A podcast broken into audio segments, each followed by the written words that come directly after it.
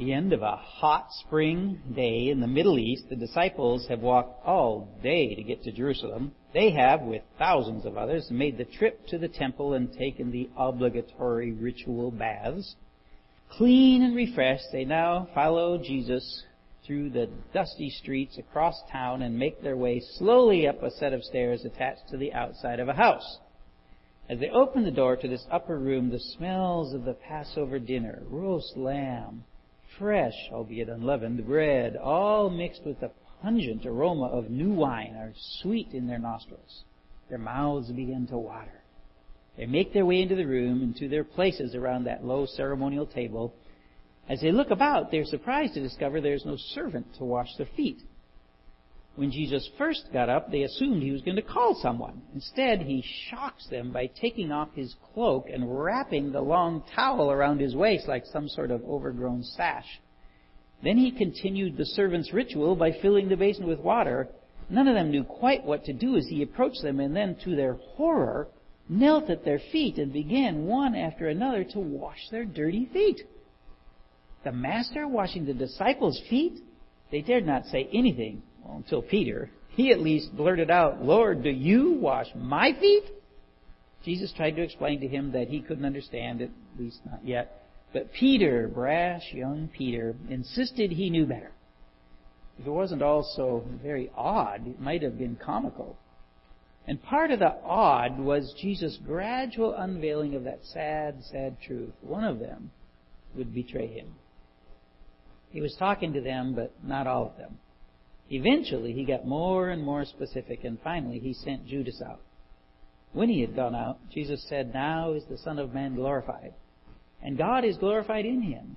If God is glorified in him, God will also glorify him in himself, and glorify him at once. Little children, yet a little while I am with you. You will seek me, and just as I said to the Jews, so now I also say to you, Where I am going, you cannot come. A new commandment I give to you, that you love one another just as I have loved you. You also are to love one another. By this all people will know that you are my disciples if you have love for one another. There are four points to this beautiful introduction of the teaching Jesus will share with them this, e- this night, this evening. One, guys, things are about to change dramatically. That very night he would be betrayed. And they would never walk with him in the same way again. Ever. Second, he's leaving. And they cannot go where he is going. Therefore, they must, three, love one another just as I have loved you. Jesus won't be there to love them in the same way he has, so they must step in and care for each other. But there's another reason for this, because people can't tell you're my disciples now simply by seeing you follow me. But when you do love as I did, they'll know. We live past that time when everything changed, and we recognize that Jesus is now in a place where we cannot yet go. So it's the third and fourth parts of Jesus' introduction with which we want to concern ourselves today. Do we want people to know we are his disciples? Are we willing to love one another as Jesus did? Even at the cost of our own lives. What is this love? How does this how does it look and how is the church to learn it? Loving one another as Jesus loves us. To figure this out, we're going to consider some of the one another statements in the New Testament. Not by any means all of them, there's just too many but still a lot. So we'll zip through them pretty quickly. So I urge you to get a copy of these notes so that you can study them more thoroughly later. Or, or even do your own study of one another. A note before we jump in. It can be dangerous to uh, cherry pick scriptures. it's very easy to take them out of context and miss the point, or worse yet, get the wrong idea. My favorite is those two scriptures. Judas went out and hanged himself. Go and do likewise. Okay, those two don't go together.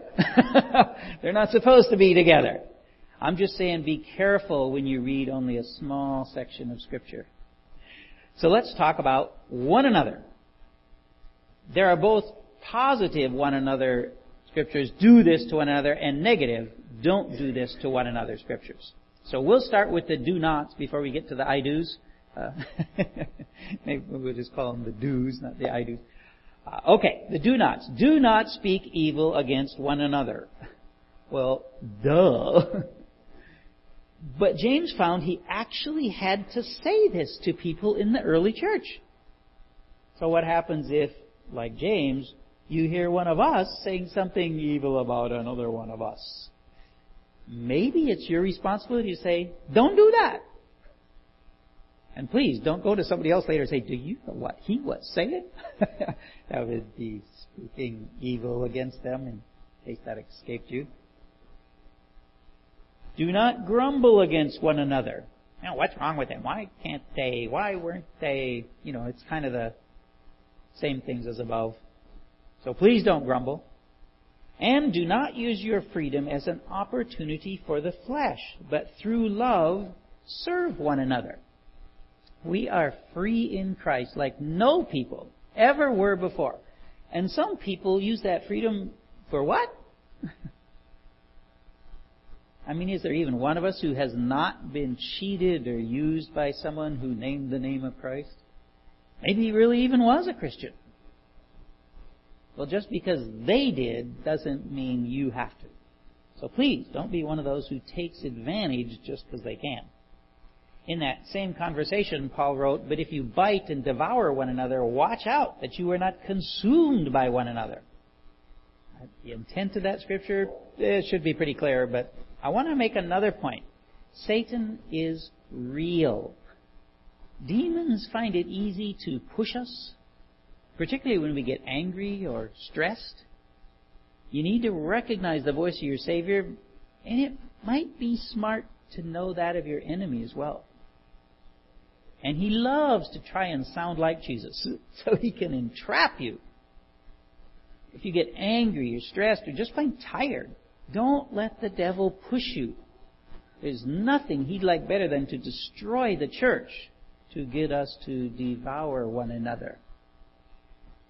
Back to the scriptures. Let us not become conceited, provoking one another, envying one another. I'm sure glad I'm not ghetto like that.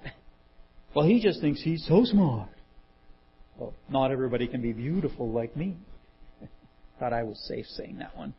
Uh, She thinks just because she's got that nice car, she's better than the rest of us. Okay, when people say stuff like that to you, they're trying to provoke you, if they know it or not.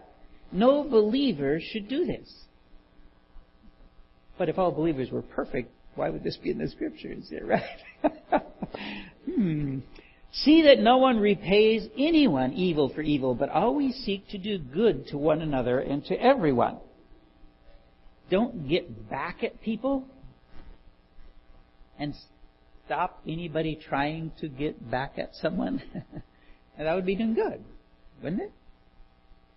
I don't think that one needs all that much commentary. But here's a really interesting one. To have lawsuits at all with one another is already a defeat for you. Why not rather suffer wrong? Why not rather be defrauded? You know, that's, uh, I mean, when you try to think about that one, that's a good hour all by itself. we, could, we could spend a long time talking about it. But at least for today, we have to ask, how serious is this one another stuff? We'll just save that one for later. Therefore, let us not pass judgment on one another any longer, but rather decide never to put a stumbling block or hindrance in the way of a brother. Okay, this is one of those cases where you have to read that whole section it's not about judgment of right or wrong, but rather things that new believers find difficult. It's a long discussion. You have to read it to get everything. But basically, don't judge someone who is young in the faith the same way you do someone who is further along. In other words, sometimes cut some people some slack. Okay? They're not perfect yet. Well, I won't talk about you not being perfect yet either. Okay, here's another one of those so obvious, why did he mention it ones? Do not lie to one another, seeing that you have put off the old self with its practices. And yet, for our last do not, it carries a lot of weight. I mean, have you put off the old self? Have you abandoned those old practices? If you find yourself lying to someone else, maybe you're not as mature as you thought you were. If you find yourself lying to yourself, well, maybe we'd better talk. okay, enough of those do nots. Time for some I do's, or whatever we've decided to call them. Here's some positive one another reinforcement. Therefore, confess your sins to one another and pray for one another that you may be healed. Oh boy, uh, this one gets messed up a lot. You ever noticed how gossips love to say, hey, tell me what's on your mind? The Bible says, confess your sins to one another. Lay it all on me. okay. Uh, you know what they're going to do with it if you do. that, that's not the intent here. James is all about heavenly wisdom versus earthly mm, wisdom. Uh, it's all about the spiritual connection to our lives. I mean, you kind of have to read all of James to get any of it. The big point here is that we need to develop trust with at least one other believer so that we can do what this scripture says. The healed part is all about the spiritual. What naturally, which of course naturally affects the physical. But we're looking for spiritual healing which will affect everything in our lives. Bear one another's burdens and so fulfill the law of Christ. Paul's talking about the same thing James was. It's hard to do life right, period. Even when you believe. We need more spiritually mature people to help us. They can help bear our burdens. And I think you guys are you're pretty good at this. So maybe this next scripture could apply to us. Now concerning brotherly love, you have no need for anyone to write to you. For you yourselves have been taught by God to love one another. Let me stop and point out that love, biblically, is almost never about feelings. It's all about doing. I mean, you remember this one? Love is patient. Love is kind. Love does not envy or boast. It is not arrogant or rude. It does not insist on its own way. It is not irritable or resentful. It does not rejoice at wrongdoing, but rejoices with the truth. Did you notice how many feeling words were there? Yeah, that's right. Exactly zero. The feelings of love follow the action. That's how we're made by God. Unfortunately, the vast majority of Americans think that love is the feeling, so they follow the feeling and mess their lives up. Or to say it another way, letting your feelings dictate your actions doesn't work. It doesn't work. So, is there anybody out there who, hasn't discovered that yet? Because if there is, you will. Here are a dozen scriptures in this short list that instruct us how to love one another. Therefore, encourage one another and build one another up, just as you are doing. Those, those Thessalonians, who Paul knew, were already doing so well, they got this. Encourage people, build them up. I mean, how much does this cost you? The Corinthian church was not doing so well as that in Thessalonica. Remember that envy and bragging thing we are not supposed to do? Yeah, they were. Uh, the good news is that we get to hear a lot about how the church is a body, and like your own body, all the parts are important. Paul writes this to them God has so composed the body, giving greater honor to the part that lacked it, that there may be no division in the body, but that the members may have the same care for one another. Don't decide who is important and who is not. Care for everyone the same. I'm not saying be crazy here. We're only human, so none of us can care for everybody. That's not our job. First, care for those God has placed close to you in your life. But when you have an extra ability, don't choose who to care for by deciding who's the most important. Especially if you were thinking, maybe I can get something out of this. really avoid that. Now here's one where we, we have to understand the cultural setting. Greet one another with a holy kiss. Okay, one of you guys comes up to me to kiss me, I'm afraid I'm going to have to defend myself. I may punch you, alright? this is the later. Now, if we were in the Middle East, even now, that would be the acceptable thing to do. That's how they greet one another. But here, yeah, give me the hearty hand clasp. That's, that's the manly thing to do here.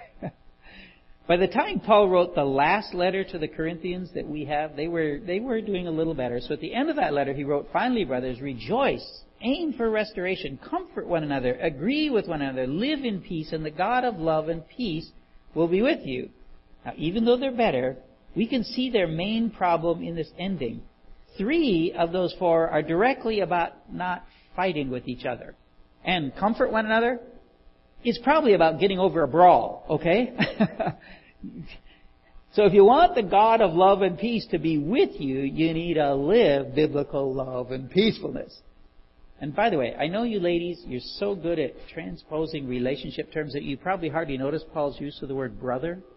So here's a bit of an aside, but we gotta have some fun.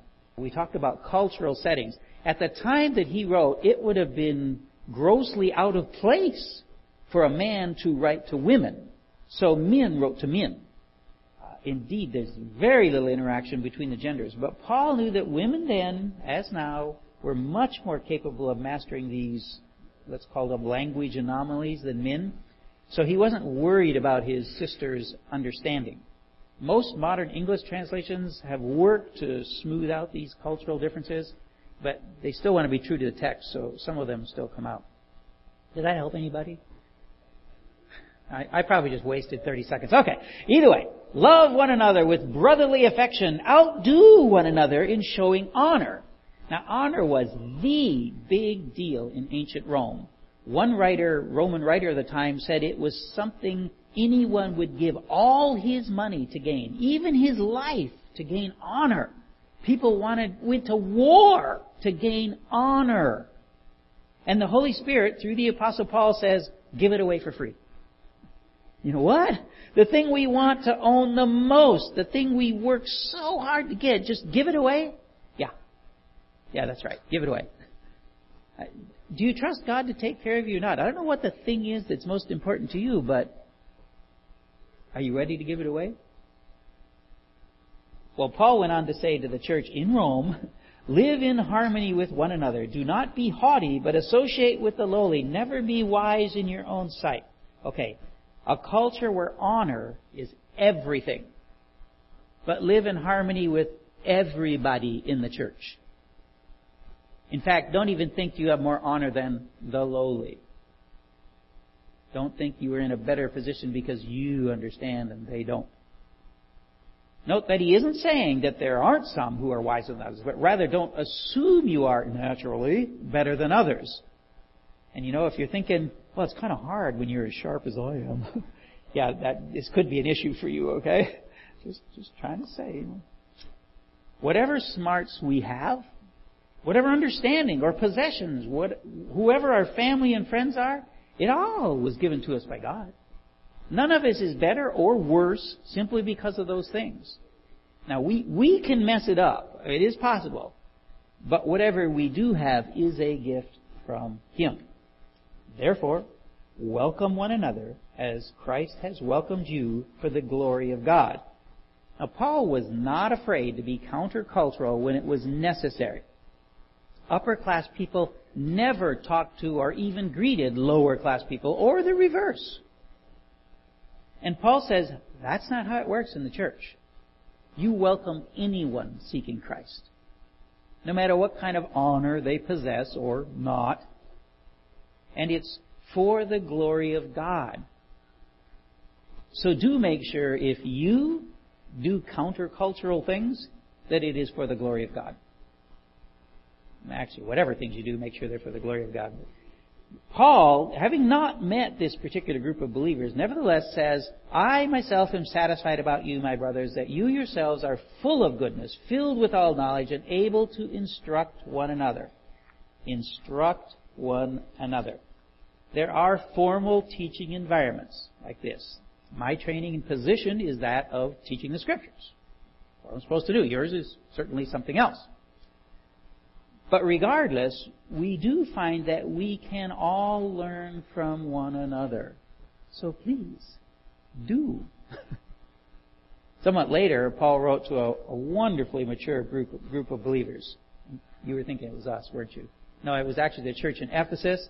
Let me read three one another statements, one after the other. I think they speak for themselves.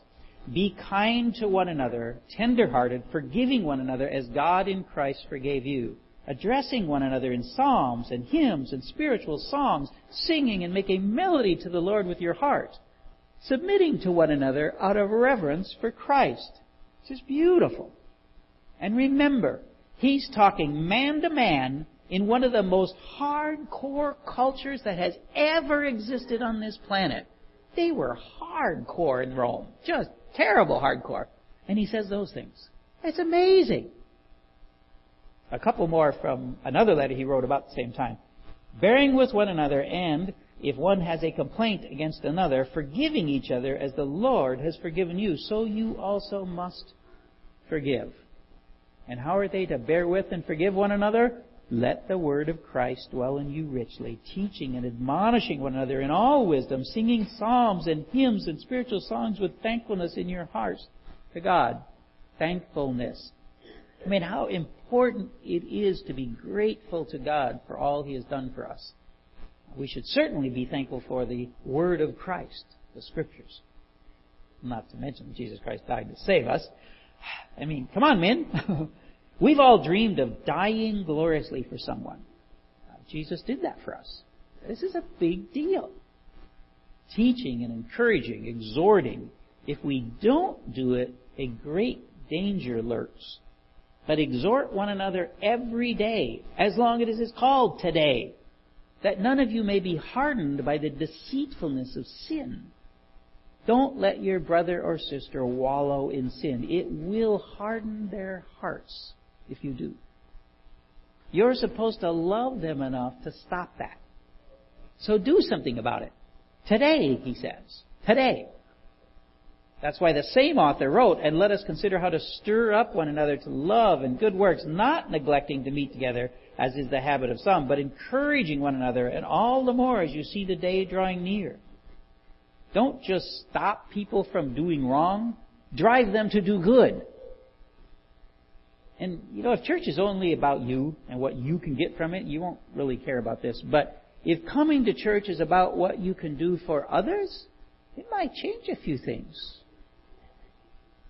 And we should be doing it even more than those Hebrews of so long ago. The day is that day when Jesus Christ returns. And can we just say we're closer than they were? Okay?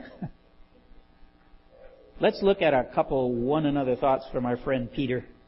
Above all, keep loving one another earnestly, since love covers a multitude of sins. Show hospitality to one another without grumbling.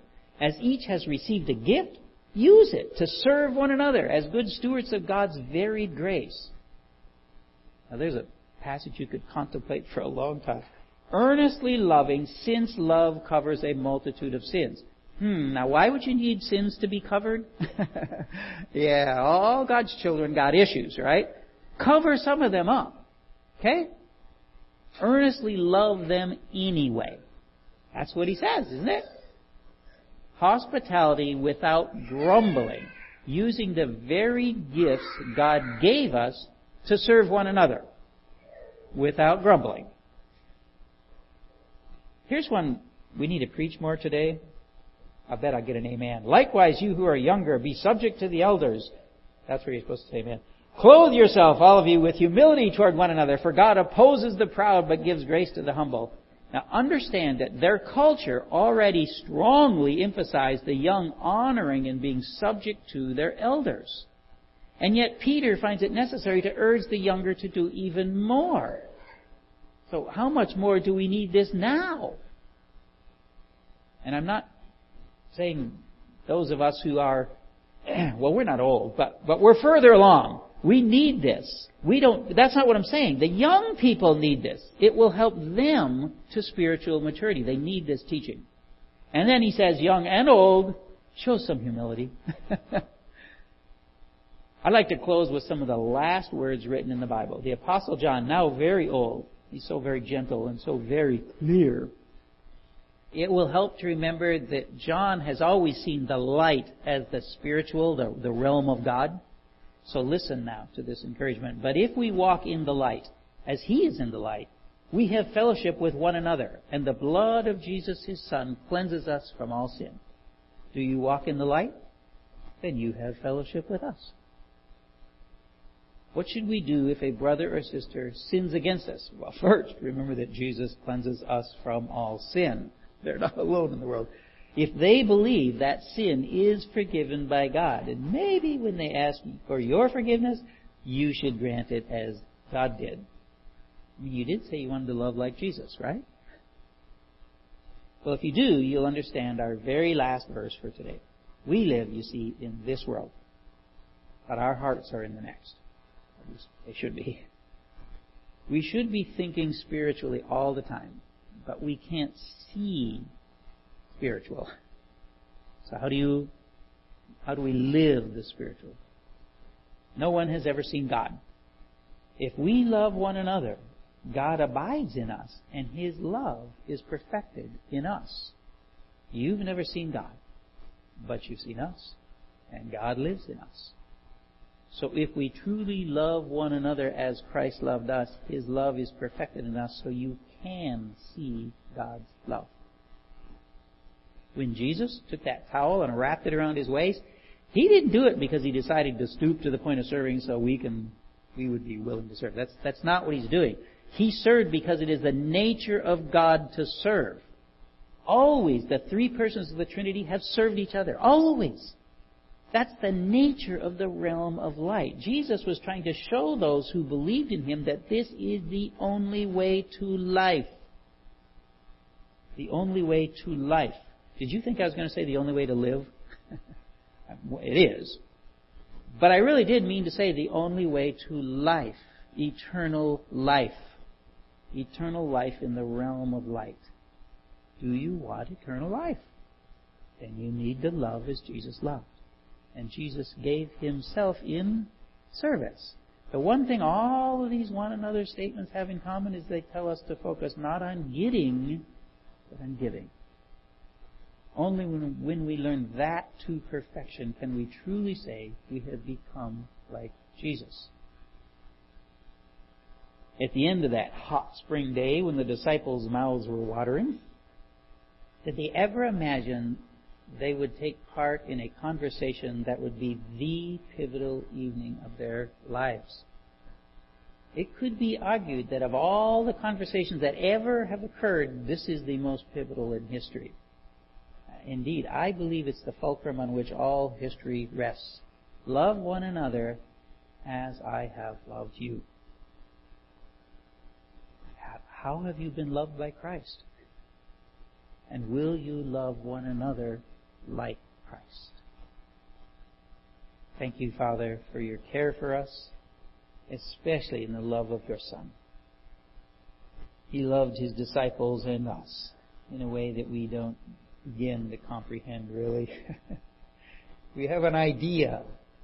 We understand his human nature because we are human the cost that he had to his person, that you were forced by who you are to reject him, to turn away from your own son in human form. This is a tremendous thing to think of the son experiencing abandonment, experiencing our sins. Every time we sin, it went on Jesus on the cross for every person's sin, everyone. That's a cost that we don't begin to understand. But we do understand that He did it, that He loved in that way, that He gave Himself in living and in dying. And He gave Himself in resurrection. Because He gave Himself, He can bring us along and make us like Him and we can actually love like he did, giving our lives away in service to those around us, those that you've placed in our life. Pray that you'd help us to do it. Figure out how to give ourselves away. Thank you, Father. Jesus' name we pray. Amen.